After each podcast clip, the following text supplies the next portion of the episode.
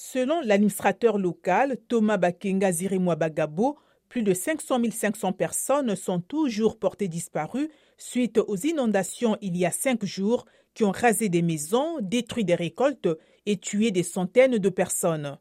Des responsables gouvernementaux ont apporté ce mardi des couvertures, de la nourriture et une poignée de cercueils à Nyamukubi pour des enterrements dignes. Ils ont aussi donné environ 1100 dollars à chacune des 200 familles touchées mais la délégation n'a pas participé aux enterrements comme prévu, ni visité Bouchouchou, où le nombre de morts serait plus important, car c'était le jour du marché, lorsque les inondations et les glissements de terrain ont frappé.